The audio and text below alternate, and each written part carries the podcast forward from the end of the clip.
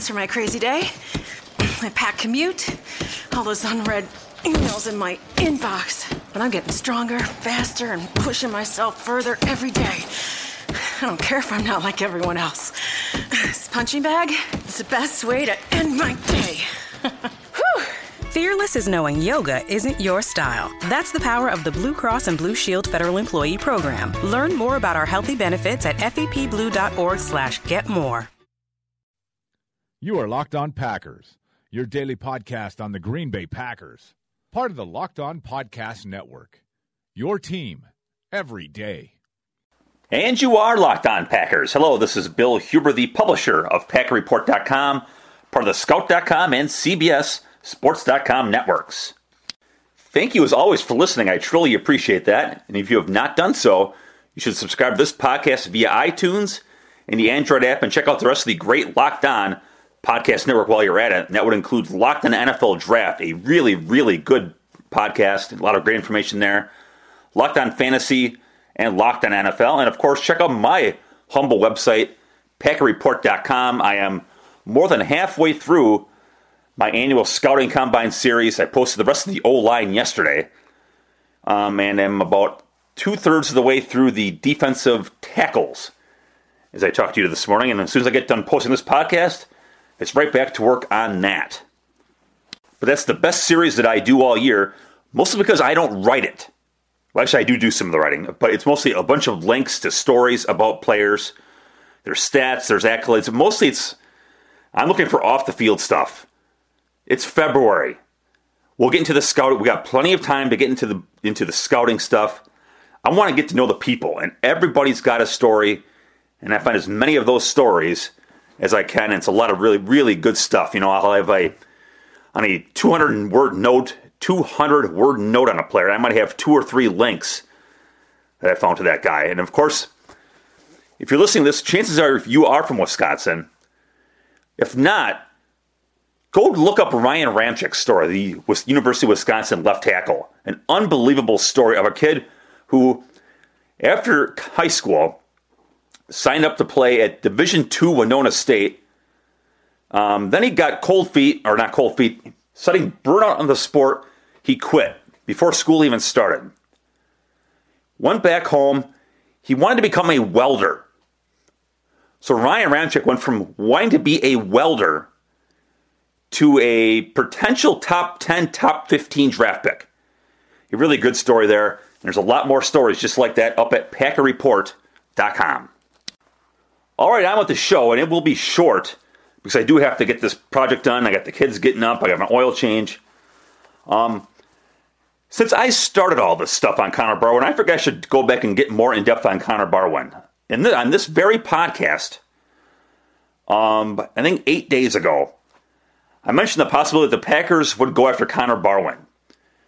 Um, a few days after that, NJ.com, that'd be N for new, J for Jersey, NJ.com reported that uh, Connor Barwin is on the trade block and because the Eagles want to get out from underneath the salary, and among three potential suitors are the Packers. I'm assuming they got that from independent information. That, and I'm, I, you know, I do a good podcast.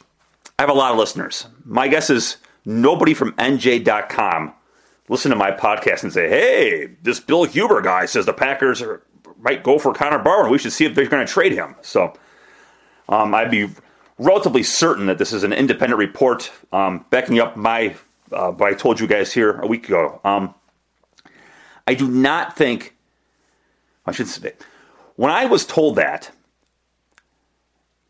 I was under the belief that the Packers would be in line should the Eagles release Barwin. I was not told of the Packers going trade wise. Um, you know what? I, I, mean, I remember telling you guys this. I said, I probably shouldn't even say this, but is how I preface this. I hear a lot of stuff this time of year. A lot of stuff is said this time of year. Nothing ever happens, of course, but a lot of stuff is said. So I didn't make a big deal out of it, but I'm going to. I should now since it's gone, it's gone crazy on the internet, and I, I should probably learn that sometimes I should just do stuff just for the clicks. But with that said, is Connor Barwin worth it? Um, well, perhaps people are trading this league for absolutely nothing. Um, Heck, the Packers couldn't trade Josh Sitton. That's kind of how kind of the way this league works. Um, gosh, you know the Jaguars traded uh, tight end Julius Thomas today for a, a bag of cashews. So the asking price or the uh, the price to get him would not be much. Now, with that said, Barwin is 30, and his production was terrible last year. I, in fact, I talked to someone yesterday, and I, am not going to use his name because I um, I did not say I was going to be using quoting him on this, so I so I will not use his name. He's someone who's watched the Eagles very closely and is very involved in the scouting side of this stuff. Um, he said Barwin is out of gas. He said Barwin was terrible. Um, and those are among the nicer things he said. He said he's a super good guy. He said it was a shame to see his career go downhill because he's a super nice guy, but he didn't think he had anything left. Now the question here is was was Barwin did Barwin have a bad year last year because he's poorly suited to the Eagles' 4 3 defensive scheme? Or did he ever have a bad year because he's 30? I got some stats here. The stats here are from Stats. Tackles. Now I'm going to have, um, for each of these numbers, I am two, I'm going to have 2013, 14, and 15.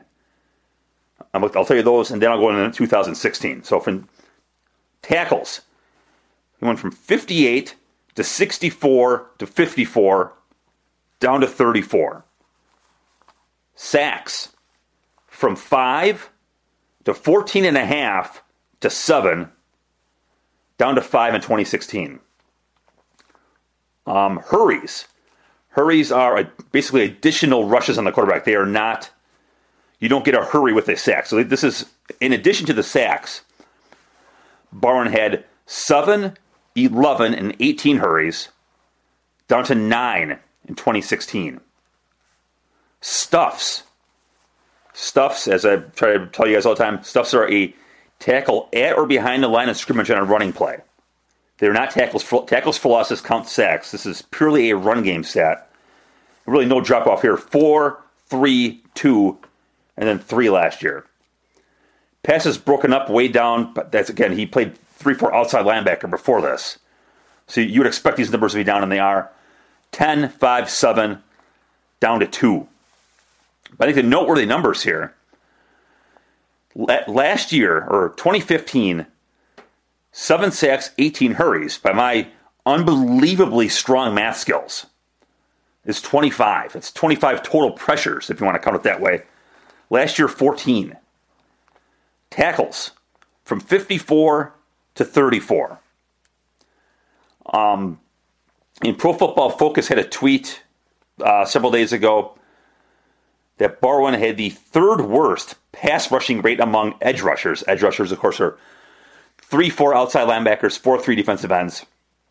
Barwin was third worst in the league in pass rush rate. So, again, was he bad? because he was miscast as a 4 3 end in the Eagles scheme under uh, Jim Schwartz? Or is he bad because, as my, uh, my source told me, that he's out of gas?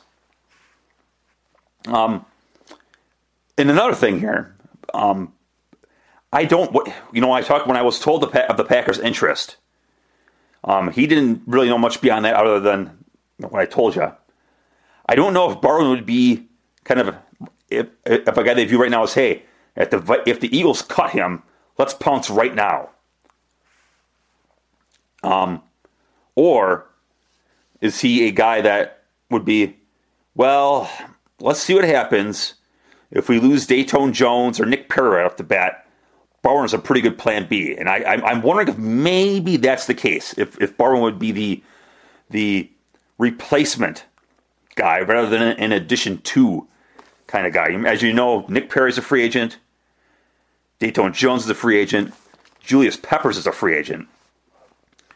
Um, Kyler Fackrell, the third round pick last year, didn't do much to, to tell you that he's ready to be a 30 snap a game kind of guy. So I wonder if Barwin would be a fallback, or you know what, maybe Green Bay's, you know, in Green Bay's mind, they want to keep Perry, and they don't care about the other guys or they, you know, maybe they want to keep Perry and Peppers. They don't care about Jones or any sort of combination that we're going to lose one of those three, and Barwin's our guy to fill in. I don't know. Um, the guy who told me this, um, all says is the Packers would be in on this. So, again, when the Packers trade him or trade for him, you know, Ted Thompson's track record says no hell. The, the, the guy wouldn't trade for a corner last year that they badly need. So I would say he's probably not going to make a deal here, even if it's a sixth or seventh round pick. Even though, you know, if I was a GM, I would build a one hell of a team based on trades because trade. I mean, hell, I, I would have traded a seventh round pick for Sitton last year. But, You know, I, I would say they he got cut and the Bears got him for free, but you know, everyone says there's this thing out there. Well, you can't make a trade when when you get when someone when you know that the guy is going to get cut. Well, why? If the guy's going to get cut, you're battling X number of teams for his services. If you trade for him, he's your guy. I've never really bought that that line of thinking. Well, since it's possible you're going to trade him, you can't. You, since, you since it's possible you're going to cut him anyways, why bother trading for him? Well, that's why you trade for him.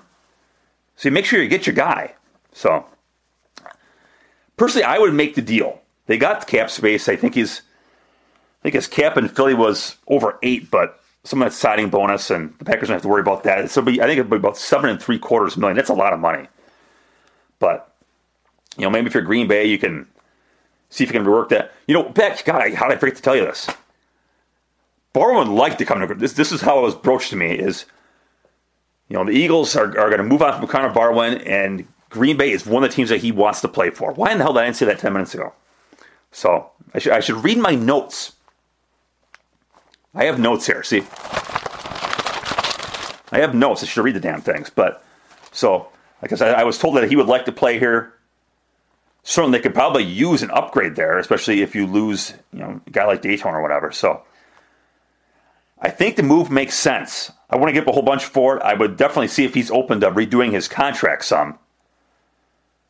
But you know, I, you know, I, I would I would take a shot on a guy and see if he's got another year or two left in him. He is 30. He'll be 31 in October. But what the hell? The defense needs help, and a guy who's played outside linebacker before, I would certainly consider taking a swing at the bat at bringing him in.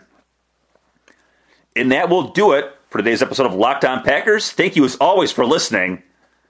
Have a great day. I'm going to be working on Friday, so have a great day and have a great weekend. Enjoy winter, everybody. It's coming back to Wisconsin with a vengeance. I had uh, the WBAY Green Bay TV station Weather Channel on last night. One of their weather models has over nine inches of snow coming our way. Yeehaw! So, have a great day, have a great weekend, enjoy the snow, and I will talk to you on Monday.